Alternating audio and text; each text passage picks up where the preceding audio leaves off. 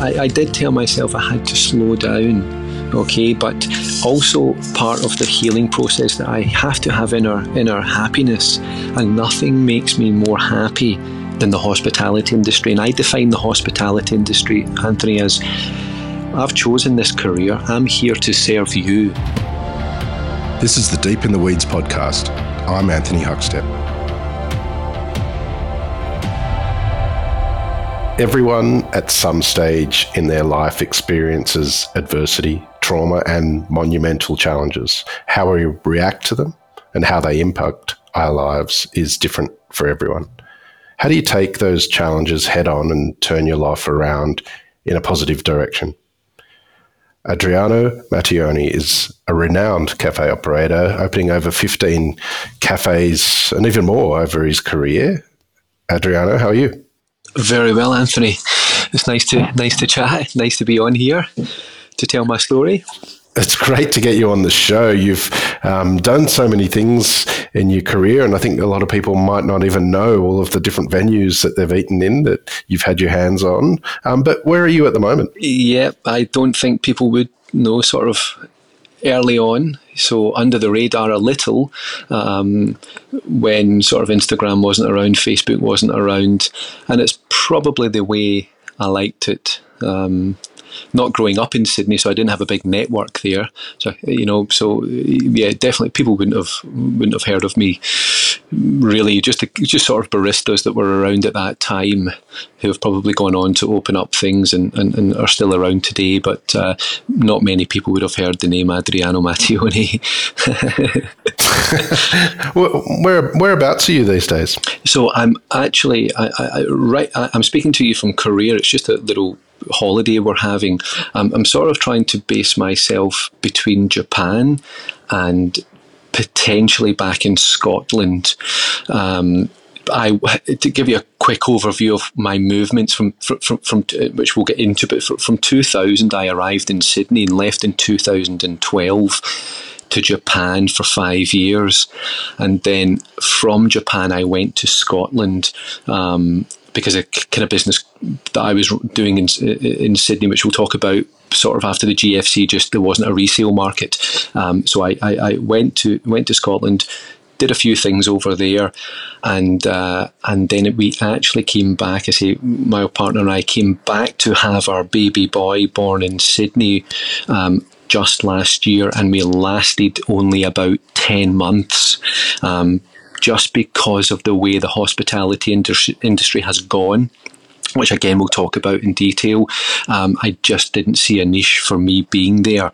So I have a relationship with Japan. I have a daughter that's living in Japan. So I'm interested in trying to do something in Japan with a. You'll probably be aware there's a few. You've got Fratelli Paradiso, you've got um, Apollo. They're through a company called Transit General Office, a management company based in Japan. So I'm trying to sort of I've got a meeting with them on the, on the 28th. So I'm trying to work out how my, how I could create a sort of role to help either people from Tokyo coming into the Sydney market or sort of trying to be instrumental in bringing people that I believe could work a product that could work in Tokyo over to Japan. Um, but uh, that's kind of where where I'm at in the industry right now. So back to Japan, have the meeting, and then try and, and then just take it from there. Really, can't see myself getting back into anything, Anthony. Um, really, I, I, I, I just can't. Tell us about that little period of time back in Australia where you felt that things were a little bit too challenging to to start up a business and you made the move to Japan. Why, why was that? Tell us about that period of time. Yeah, well, look, I, I, I came, I came uh, sort of, I, I, the, prior to, to, to sort of go into that, just briefly prior, I, I, was in the resale market, which we will talk about. And I mean, the resale market was, was, to, was to build up a cafe and sell it. That was the exit. It was always the start and the end in mind. So I wasn't in there for the long haul. Um, so coming back, um, I mean, everybody in the industry. I mean, I keep my ear to the ground. So everybody in the industry, from from from you know, from the Merivale groups to the Swillhouse groups to, to, to, to odd culture groups to what what John's doing at the public hospitality, it's a different ball game now for entry into opening something, even a cafe, um, requires a lot of capital now. A lot of capital being borrowed with the high inflation and where interest rates are. Because interest rates really do play into the hospitality, into everything, but especially the hospitality industry. Because um, if you're renting or you're or you have a mortgage. You know, in 2010 there was you know one two percent interest rates you're locked in. They're now coming back. People are starting to pay five and six percent interest on their mortgage. That's an average mortgage say is half a million dollars. There was just not enough disposable income for people to go out brunching like they used to pre certainly pre COVID. So my business model to find an opportunity to build something up to then pass it on or, or, or sell it just wasn't. Just, I couldn't see a market there. Now the industry, I believe, is just sort of been. I don't want to use the word control, but landlords are favouring people like, you know, um, I'll just take the Swillhouse Group, for example, what Anton's doing, remarkable, him and his brother are doing there. They take on a venue in Pitt Street, you know, somebody like me speaking to a landlord, there, uh, regardless, you've got to have momentum. I think now in Sydney, you're never going to get a lease of that caliber, or landlords are a little bit more cautious who, who they're dealing with. But really, food costs, labour costs, and now the you know labour costs are a real are a, not an, it sounds like they're an issue for an operator, but they're, they're great for an employee. But there's got to be a a balance because um, I just feel that, that, that, that I, I, believe there's no money being made, Anthony. That, that that's really the crux of it. I think. I think there's the margins are gone. The people, the, it's a pro, you know for, for, for Justin at, at, the Merivale Group, not speaking out of hand, it's really much of a property play. You know, as long as the, the mortgages are being serviced or the loans are being serviced by selling the pizzas and and all doing great things. You can't do anything. You can't service anything without doing great things. And everybody is doing amazing things. You know, everybody's doing amazing things, but it just doesn't allow single operators like myself to be able to enter the market to have a little bit a piece of that because I just think now it's sort of it's being kind of again I'm not using the word control but it's like you want pasta it's Palazzo Salato, Ragazzi, all these, you know, Fratellis. There is institutions that started when I started, like Gio at Fratelli Paradiso when they started in 2001 or 2002. Those institutions will always be there. They're doing a great job. They'll always be there. But new entrants, it's just very, very difficult. If you don't come with a, a good reputation, or a real great following, it's very difficult to make make the money. And really, at the end of the day, you've got to make the money because you've got bills to pay and you've got to live yourself. And I just can't see individual operators being able to do that. I can't even see the groups sort of being able to make make the margins. Well, I want to explore all of the um, amazing venues that you've had a hand in over the years, but take us back to when you were young first. Whereabouts did you grow up, and what sort of role did food play for you? I grew up. Uh, I grew up in Scotland in a small town called Troon. Um, sort of on the map for ho- hosting the British Open every eight years. Um, a, f- a fairly small town. Um, on, on, on, on the seaside, um, 30 or 40 minutes drive south of Glasgow and uh, Italian father, Scottish mother, hence the name. And uh, food, I suppose, everything was home cooked. The, the, we, we, we never ordered in takeaway, and it really wasn't that sort of back then, you know, everybody, households cooked and the food, I suppose, because there was a lack of money uh, in in the, in the house, Anthony, a lot of love but lack of money. Um, both parents didn't work. One through an illness, and my mother my mother kept had to have an older brother, so my mother my mother's a, a loving mother, and uh, everything was home cooked, and uh, sort of lots of what would briskets and lots of cheaper cuts of meat um, being cooked. And, and then I remember on, on Fridays, it was always Fish Friday. Fish fan would come round outside the house and, and you know, you'd buy your fish and uh, that, that would be thrown into the deep fryer, etc. So in, in, in, there was a little bit of an Italian influence, but uh, you know, my mum would make lasagna with packet bechamel and you know pork instead of beef and things like that. Uh, and uh, so, so food did uh, food did play a role, but it wasn't significant. I don't sort of the only meals that stand out were, were the spread that my mum would make on uh, at Christmas, you know, with the fish, uh, uh which would, she would save up for, um, you know, put money away every week to get that hamper at the end of the year, um, you know, a side of fish and. Uh, the, the turkey and things like that. So I just remember the big spreads uh, like like that that were cooked in the house.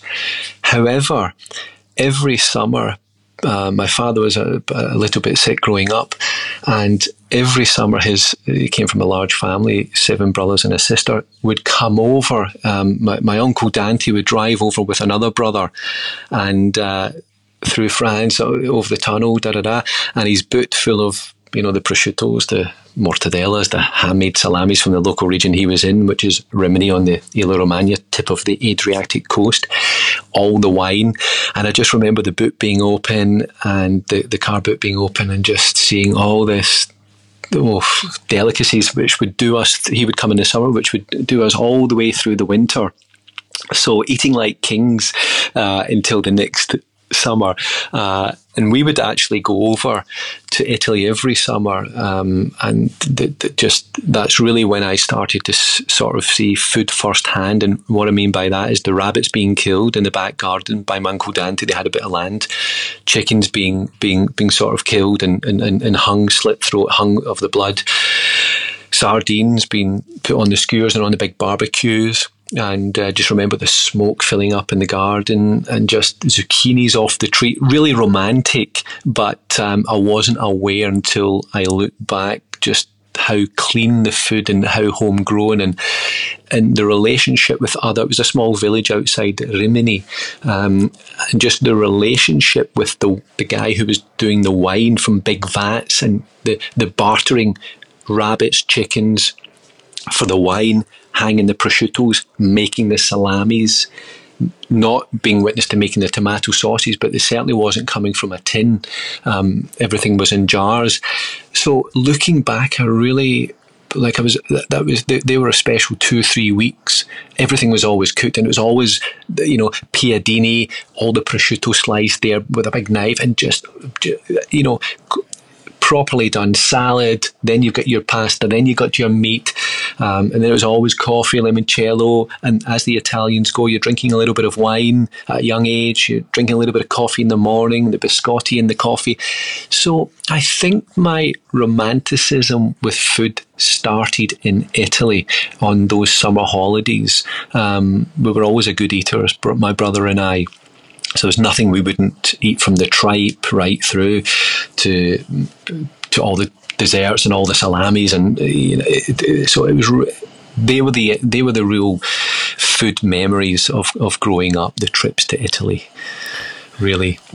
Tell us about sort of your first steps into hospitality as a career. What what sort of lured you, and what you know, where did you get your foot in the door?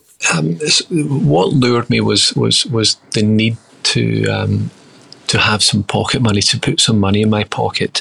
I quickly got a job. Like I, I, suppose that's really the, the, the reason for a, a, a, lot of people they go in there, you know, to, to get some pocket money, and then it evolves. So you know, like I've, I listened to a lot of the chefs that have been on your, your podcast, they all start as KPs. So 14, 15, local town, because it was um it was a sort of it was a destination town. Um, Anthony, in the summer, it was really, you know, it grew tenfold in the summer. So there was a lot of opportunities at KP back then, 14, 15. It was fine to work. Not legally, I don't know, but certainly. So I was in the kitchens of the local pubs washing pots that were larger than me, watching the chefs being burnt, and, and just the sort of little buzz of the place. And I thought, um, look, I, am liking this. I don't, I don't want to get burnt. I like, I like the, you know, doing doing a shift, the hard work, the praise. Looking back again, the praise that I got for doing such a good job. It was instilled in instilled in me from my mother. You're doing a job, you do it right, you do it properly, um, and things will come from that. So, and from then I I, I realized, look, I've got to get some more money. I want to be front of house because I was always chatting, and people say, "Oh, you're a good talker. You should be out in the front." And uh, did a little bit of um, looking around, and I and I I was still at school at the time. Finished the, finished my school, but always working in the uh, in the KP role until I was 16, 17, and then I applied for a job at um, sort of three three Rosetta restaurant in, in again in Troon, um, which catered to the American golfers at the time and the Japanese golfers at the time, um, and that was that was an eye opener. So I got a job as a sort of what would you call as a commie. And uh, I was working there for the summer, and we, luckily enough, we, we were doing a banquet um, for Titleist Golf. It was a golfing brand, as you may know, and it was actually an overspill from Turnberry. And one of the assistant uh, the assistant restaurant managers, um, Simon Thompson, was overseeing the banquet and uh, pulled me aside at the end of the shift and said, "Look, we." If we would like to invite you up to Turnberry, um, we think you you you could have a role with us in in the restaurant. We'd provide training, etc., etc. So the following month, I went up to Turnberry, did my first shift, and Turnberry was the light that changed my life. It was unbelievable. So Turnberry back, uh, so I was I was 18 at the time. So t- 17, 18. Turnberry, I, that that that that one shift at Turnberry in the banquet hall turned into a sort of full time role after I left school. And they, they, they, they, like the old hotels, they, they have a summer season and they have a winter season. So I arrive up to this beautiful, beautiful hotel in the on, on the hill there overlooking the Ailsa Craig and the golf course and uh, do the banquet, speak to Simon Thompson, get introduced to the maitre d', Hubert Laforge. Um, it was owned by the Japanese, the hotel, so um, everything there was no money spared. And uh, I then he, he sat me down and said, "Look, we've got a full time position here for you as a as a sort of runner for the sommelier."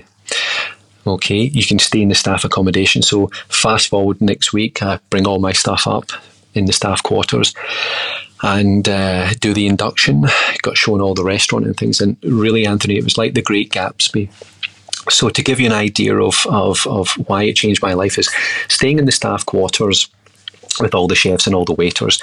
There were people from that had just finished winter seasons in San Moritz, finished seasons in France, Austria, Italians, the French were there, all wait staff, all kitchen brigade was all international professionals. So when we entered the um, when I entered into the sort of induction after the induction, you're set within a team. So you've got a head waiter, assistant head waiter, a chef de rang, a commis de rang, a commie, a wine server, and a runner. And that was one team looking after six tables. Okay, so and hot plates on the hot plates when you go into the restaurant there's the sort of hot servery with all the silver and a hot plate to have all the dishes and, and, and how it ran was I would be running down to the cellar with the docket to give to the assistant sommelier who would then serve.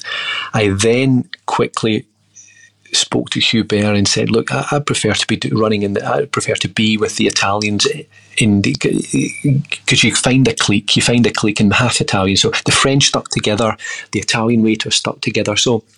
I said to Hubert, I want to be on the floor more. I want to be on the floor. He said, okay, let's do the commie.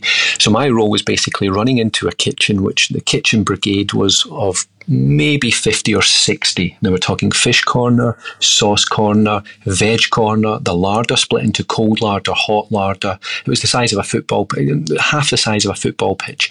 Um, sauce corner, it, meat corner. It was um, I, it was another world to me. It was another another world, and I'd be running in there with the silver trays, um, standing on the line, everything submerged in French, and it was all we chef, and that would reverberate into the restaurant. The diners loved it. Um, we're talking helic, you know, oil and gas in Aberdeen was was flowing, so there was big money up there. People coming down on the helicopters, landing in front of the hotel it was just it was another level, bringing out all you know. For, it was all French cuisine.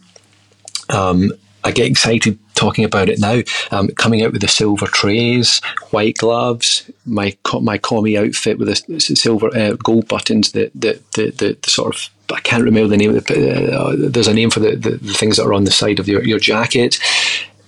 You know, head waiters approach the table. Assistant head waiters um, serve the food. The chef de rang does the cutlery.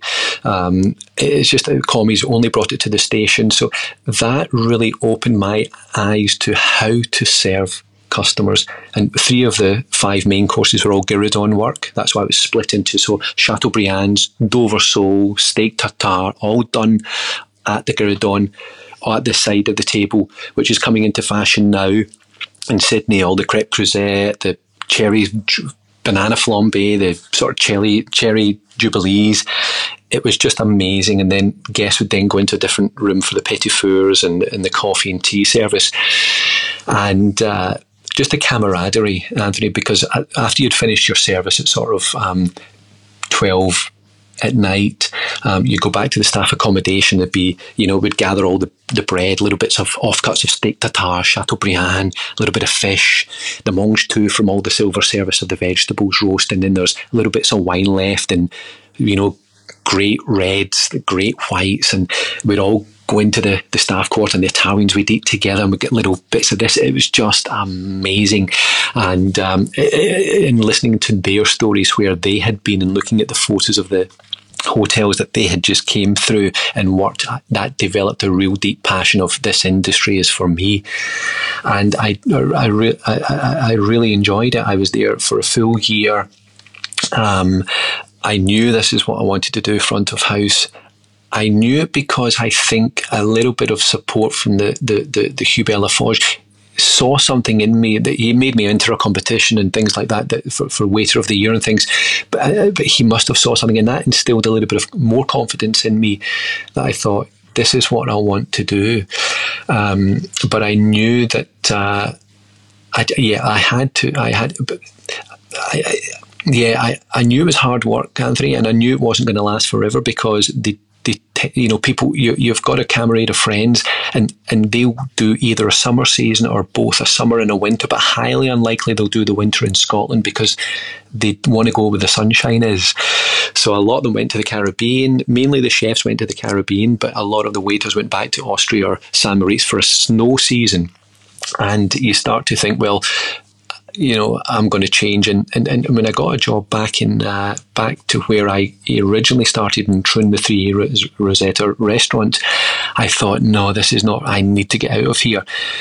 So from that, I um, I reckon I was always sort of I, I, wouldn't call it an entrepreneur at that time, but I, I, you know, I was doing things at school, selling things at school that, that, that sort of to, to provide money. And I, I, quickly recognised there was a gentleman who would come in um, to Turnberry who had just started a mobile phone company in Scotland when mobile phones were taking off, and he loved fudge at the Petit Four station. He would always say to me, uh, and I would I would get his jacket. Um, when he was when he he actually lived in Troon in one of the big houses in Troon, and I would get his jacket. Richard Emanuel, his name was, and uh, I would slip a little bit of fudge in his jacket, and uh, next week he would come because they all liked their tables. You know, they got sort of the the the the, the, the, the cartoon guy who's on doing the cartoon stuff on BBC, and you've got all the, the biggest builder in Scotland there at table one and table four, and they all liked their tables. And as Richard was coming up in the business world, he was on table five, so he's in my sort of in the table of the six tables that we would service.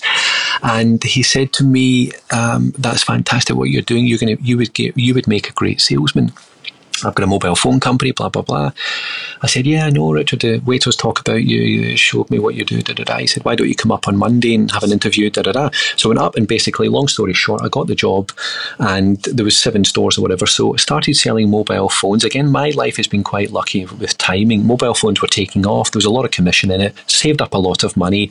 And then I went I applied for a visa to Australia and got uh, went got out of here basically, and, and that's when I came to Sydney in the Millennium in two thousand. Were you surprised by Australia when you landed here? I was. I um, was. I uh, well the th- again, a bit of luck, Anthony. I'd, I'd, when I was selling so many phones, I had there was an Australian girl who was doing a, who's the Sydney University and doing an exchange at Glasgow, and she got a part time job doing all the contract works, just doing all the sort of paperwork, and. Uh, I sort of had, we got on very, very well. She said, Why don't you come to Australia? and that's what motivated me to think, oh, okay, I'll come to Australia. Uh, so when I arrived, she was actually living in Balmain. So I was very lucky that I was coming to a city that a city that only one k from the city centre of all the action that, that, where she was she was living. So again, I was very lucky. I'm not saying that people living out in the sticks, but she could have been living out the sticks. It would have been a different. I would have. I wouldn't have lasted a year. I would have lasted six months and said, "Look, this isn't happening." But luckily enough, she was in. in she was actually living in Rozelle with her parents, and uh, so it was a great, great time. Um, so yeah, when I came, Anthony, I just thought, wow, going over the Anzac Bridge, looking at the Harbour Bridge, I just thought, gosh, where am I? What is a boy from Troon doing here, right? Um, uh, so I, I, I, very clearly remember I arrived on the 2nd of January, just after the millennium. And uh, I remember just again this the, from from a very young age the need to earn my own money because there was no money in the house. I picked up the Sydney Morning Herald, and that's when where all the jobs were advertised. Saw a job for a coffee cart. Um, uh, went for the interview. It was at, the back of Oxford Clothing on, in Paddington. He had a cafe there. Mark Whittingham um, had a had a had a cafe at the back. They went for the interview. He had a coffee cart at the University of New South Wales, which is an absolute institution. Way before his time, he, Mark actually went to America, saw what David Schomer was doing with specialty coffee, and said, "I'm I'm having a bit of this," uh, and opened up a coffee cart outside the library lawn um, so I got a job there Monday morning. Uh, you know, he was saying to me, "We're making coffee," and I said, "Yeah, yeah, fine." So I arrive Monday morning at this coffee cart. Already the lines, you know, fourteen deep. And I was just a bit like that Turnberry moment, Anthony, where I just thought, wow, what's going on? What are they doing with this coffee? What is that tamper? What, what are they doing here? This is more than coffee, gosh. And I developed a deep passion for coffee. Um, and I, worked on that coffee cart for one year, um, but the tr- but again, just back in the the, the training. Um, was three months on the till, three months on the shots, three months on the milk, and three months pouring. Um, not like you know, so it was a real exercise because we were outside. You've got to you know manipulate with the humidity for the grinder etc etc so I just developed a real passion for coffee and was reading everything about it and just heavily heavily into it. Realized there was uh, sort of some, some, there was definitely money involved in, in the coffee. There was good margin.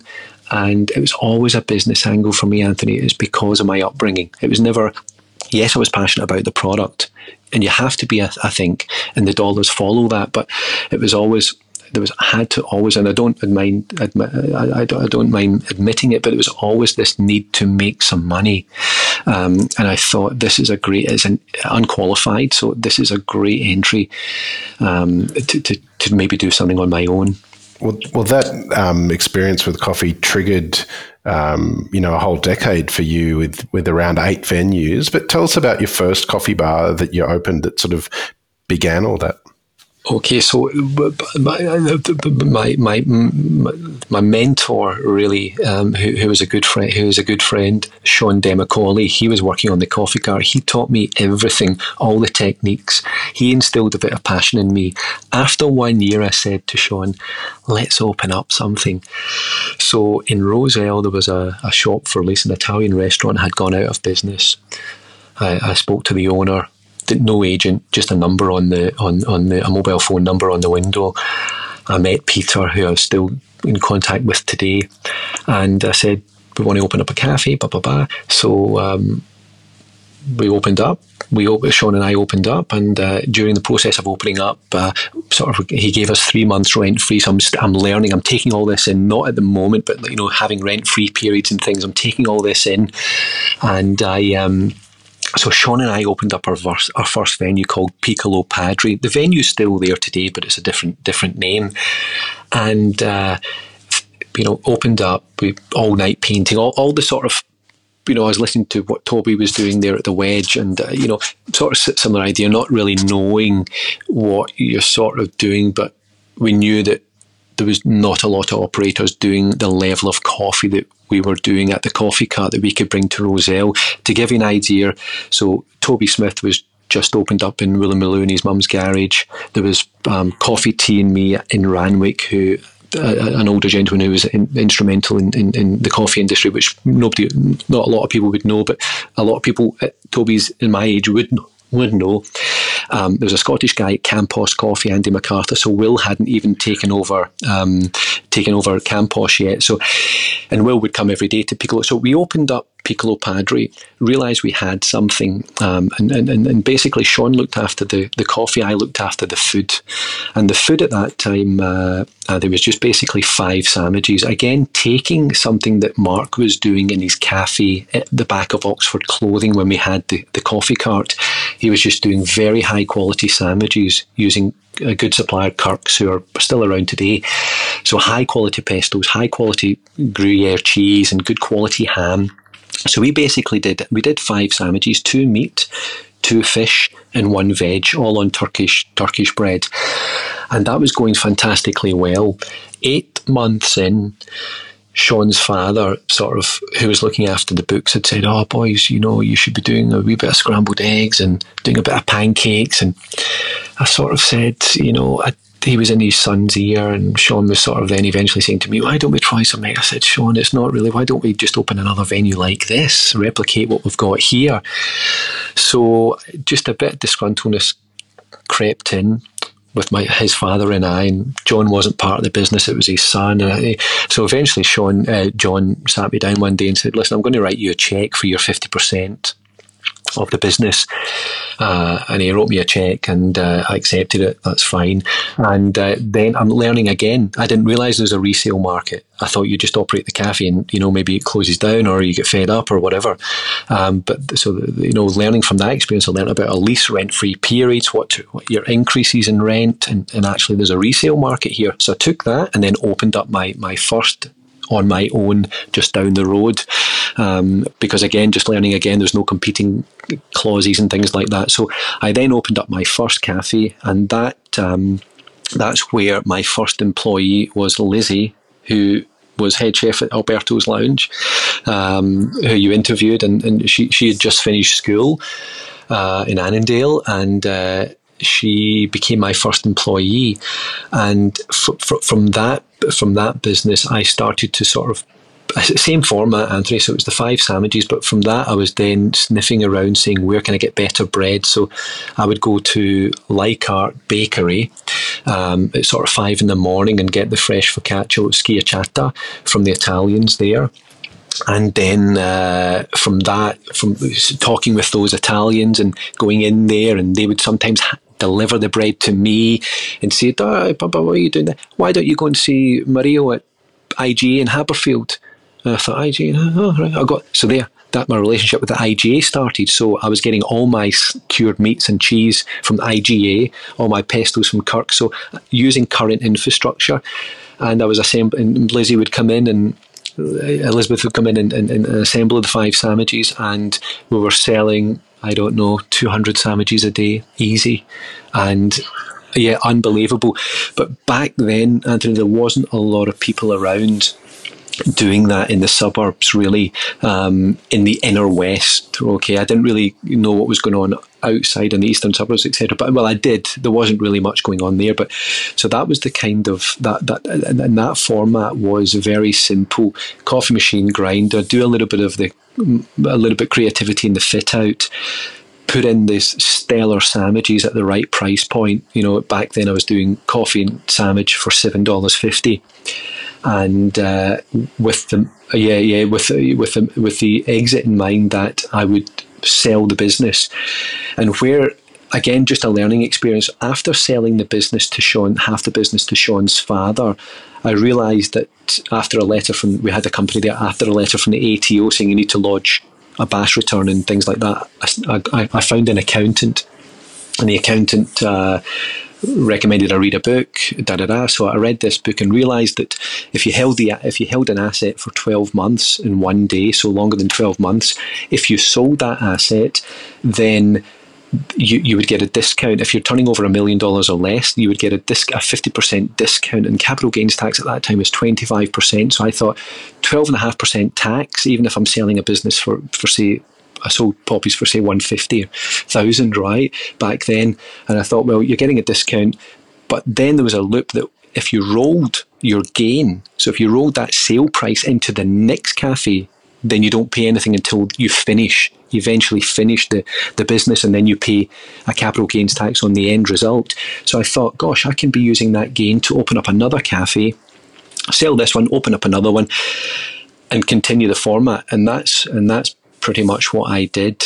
Um, and I started having a bit of a relationship with an agent and a town planner See, it's all real business. It's business rather than the sort of the. F- I knew the food would. I knew that I would eventually be caught, caught, not out, but caught up with with other operators coming in and offering the eggs, and you know, Bertoni's weren't around back then or anything like that.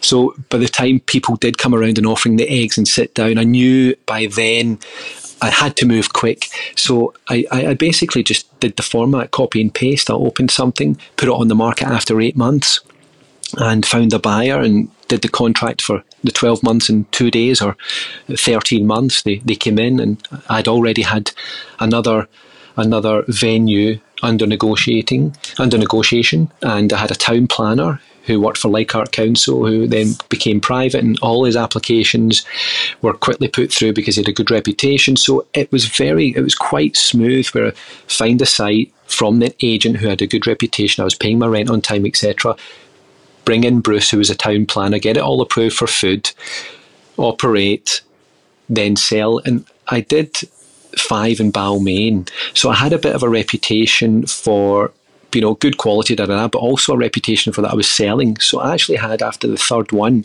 people lined up from when I opened. We want to buy the business when you're selling it. Da, da, da. So it was, again, just very, very lucky at those times. Interest rates were low you know, west was was exploding. The house prices were exploding. People were borrowing against and just living the life. So it was, again, timing was everything for me. And uh, rolled them out. Did that until and then 2000 and uh, I did my last one in 2000 and 2011, sorry, 2010, um, where I had two at the time called Paper Cut, one in Stanmore and one back in Lilyfield after doing Glebe. And, and, well, I opened up Glebe in 2008, and that's when Toby opened up Wedge, 2008, 2009. He opened up the Wedge, uh, and he was saying that it was easy back then. So you can imagine what it was like prior to that. It was really fruitful times. Um, and I think after the GFC, that's when banks stopped lending to people looking to buy a cafe after one year of trading. So the business model sort of kind of stopped. Um, and I, I, didn't want to do a cafe for I didn't want to make it my life career. So that's when I thought, okay, time's up. Your life changed quite dramatically in 2010. You were diagnosed with stage three brain cancer. Tell us about that period of time and the impact it had on you gosh, that, that period of time, uh, well, I had just had Natsu, my daughter, uh, January the 7th, she was born, lost my mother at 58 in 2009, um, and just bought a house in Marrickville, and that was the fruits of the labour. And uh, just, it was traumatic. Woke up, ambulance, had a seizure in the middle of the, middle of the night, um, taken to the hospital, da da da. They MRI, CT scans, and, and was brain tumor. So I had private healthcare, thank the Lord. Quickly, quickly into RPA. Jeffrey Brennan, great surgeon.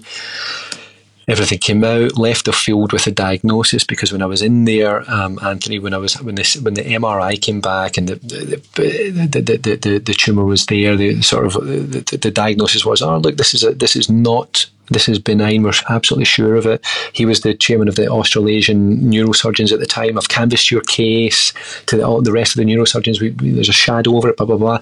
Left of field, came out of the operation. It was it was, it was that was a stage three. Speak to a radio oncologist. What's the life expectancy of somebody with a radio? Oh, this is like it's an anaplastic astrocytoma they call it, and it's like an octopus. And uh, about 18 months, most people, okay, no worries at all. And uh, from that day, I never went back to see the radio oncologist. She didn't believe in me. I saw a McDonald wrapper in her, in her, in her. I'd been doing some reading about sugars and things like that prior to, prior to, after the diagnosis. After, uh, actually, after, after them saying that there's a tumor in the brain, I, I started reading about food, and that's another affair I had with food, but on a, from a medical perspective. I never went back to see the radio oncologist because she's given me a diagnosis that I'm not agreeing with. And in our waste bin was sugary drinks and, and, and, things that I've been reading are just a no no. So um, that's when we decided to move to Japan um, f- to sort of just for a, uh, to, to, to immerse myself in the in the sort of macrobiotic kind of diet over there, the cold pressed juicing, onsen water, high sulfur, saunas. So my relationship with food completely changed. It was a hundred percent organic diet, which still is today. I'm not saying it's hundred percent because in different countries it's quite difficult, but chemical free as much as possible, cold press juicing, positive thinking, just all the, just really going into my own self. And, uh, I, I, I, you know, it's had an MRI and MRI every six months, and unexpectedly, you know, a, a Japanese doctor, and uh, he sort of said, "This is, you know, this is this this, this is." Um, this is good, this is good, There's, the hole is there, that's the hole, da, da, da. And every six months it was fear going in for the MRI, fear for the going back down to the, the, the, the, the doctor to, to see what was going on. Another reason, Anthony, just to go back a couple of steps, another reason why I moved to Sydney is I got a great surgeon, but getting follow up MRIs, even somebody with with, and this is another topic, but uh, with with a stage three, you know, life expectancy of under two years, it was still eight weeks to get an MRI, and I've got private health in- insurance. And then another another six weeks to get the results. I go to Japan, Anthony. I get an, I don't even need an appointment. I go there. My neurosurgeon's there. I get an, I get an MRI upstairs, and he's watching it downstairs. Half an hour later, I'm in his office. He's showing me it. Right. So I needed that sort of attention. So and uh, so yeah, and it's it's thankfully it's it's it's been over ten years now, and uh, it's a good if it's over ten years, but just on a caveat, don't I, I, I, I don't enter into those thoughts. But the brain cancer, unfortunately, it's not it's not researched enough, but it's it's it, it, it has nowhere to go if it comes back you see, and the, I declined chemotherapy at the time, but I took the radiotherapy, so that's why I have, have no hair on a particular part of my my head, and I just shave it. I declined chemotherapy um, just through my readings, and that's just a personal choice. And anybody listening to this, it's just you know you've got to take the advice and, and, and, do what you think is right. But I declined that, and, and, and for me, I think it was the right choice. And I've healed myself through sort of just well being, positive positive thinking, but in a different, uh, you know, just in a whole different spectrum. But really, the food, the food, what I'm putting in my body, and that's just a belief that I stick with. The brain is so powerful, and it could be the food, but my belief that it is those reasons is, I think, is powerful enough to to stay on that track of of it of it. Sort of, my body puts it there. I have a belief that the body can also remove it and stop it coming back. Um, so I always refer to it as a chronic illness. I never refer to it as the C word. I don't like the R word as remission. Uh, this isn't a medical podcast, but you know, I just I'm passionate about that, um, Anthony. Uh, so yeah, it was a, tough time. What what sort of impact has this had on your approach to business and um, the business of food and hospitality? Do you approach things differently as a result of this? I I I I I I, I convinced I, I did tell myself I had to slow down okay but also part of the healing process that i have to have inner inner happiness and nothing makes me more happy than the hospitality industry and i define the hospitality industry anthony as we are here I've chosen this career. I'm here to serve you, okay? And that that that also goes into why I wouldn't come back into the Sydney market when I did, right? Because I need to charge the prices that I wouldn't pay myself. And there's other reasons why they're charging, but I, I really, I'm, I'm, I'm not too, I don't really care about those reasons. We're here to serve people. It's the profession that I've, the good times will come back again as interest rates go down. The good, all these people, you know, but it's hospitality for me. So it's something I, I, I, I, made me extremely happy. So I had to go back into it, but I couldn't come back into a competitive field because again, I believed that in Sydney I got sick.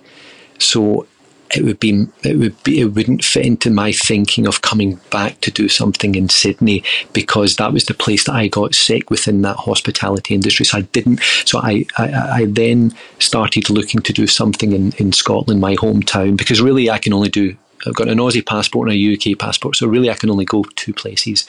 So I started looking back in Scotland, and, and that's when after five years, that's when I started. I opened my first first sort of coffee roastery up in Glasgow, and from then on, I opened several more. Um, but, it, it, it, but, to answer the question, did it change?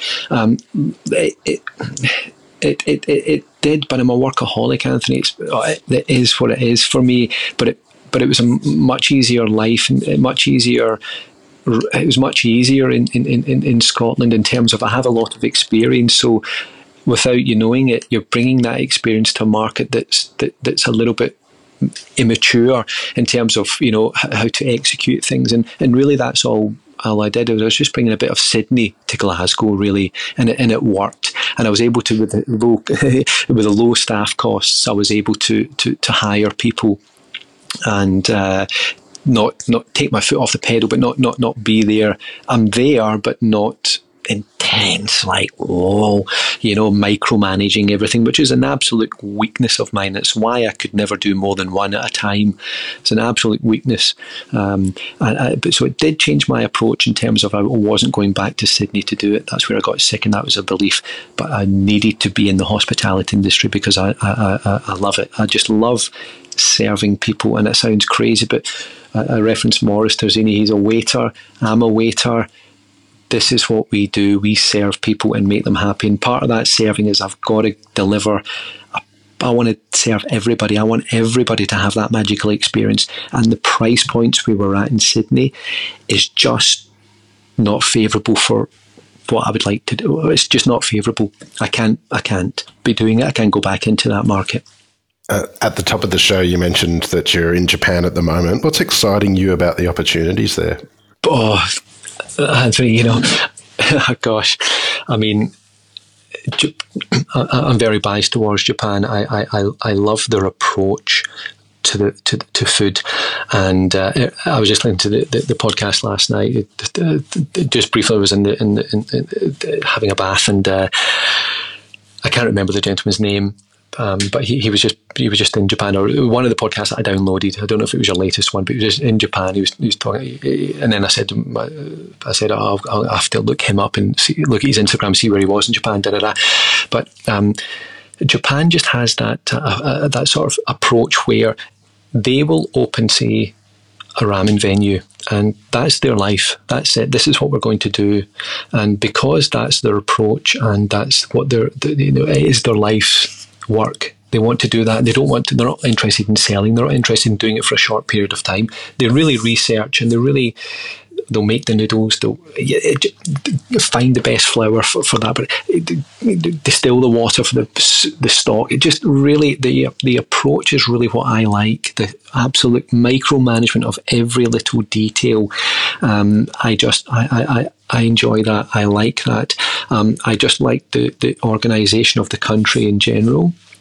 Um, I just think that, in, but in terms of opportunities, and also I just think Tokyo in particular, um, it, eh, there's now this sort of idea that, uh, I mean, Bill, God rest his soul, was absolutely instrumental in bringing the sort of Australian, not, not just the brunch, but the Australian way of dining to Tokyo with his first site in Kamakura through the Transit General Office Management Company, and then he's gone on to open up five in, in Japan.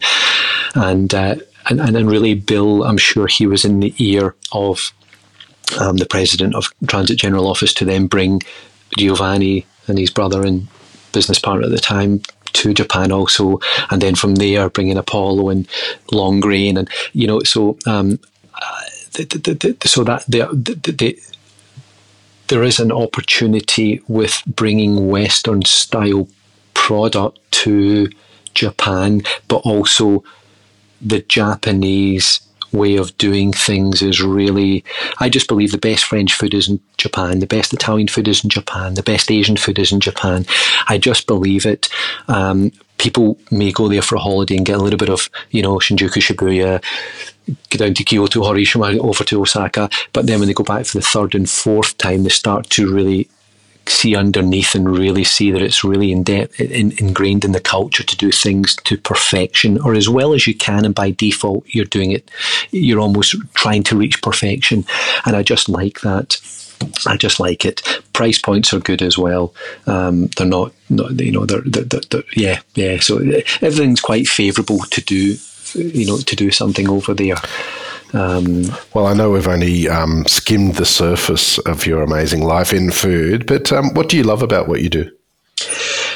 I, I, serving, serving back in the, it's definitely serving people like like like I've said there. I just like putting a smile on people's face. I like being able to deliver a product of a very high class, whether it's a, a toasted sandwich or, or, or, a coffee or a, or you know, I had a trattoria in, in, in Glasgow, whether it was a, a bowl of gnocchi gorgonzola, but just like serving just putting a smile on people's face. I know that's cliche, but it's it, it, it and just doing everything to a high, high level um, from the Turnberry days.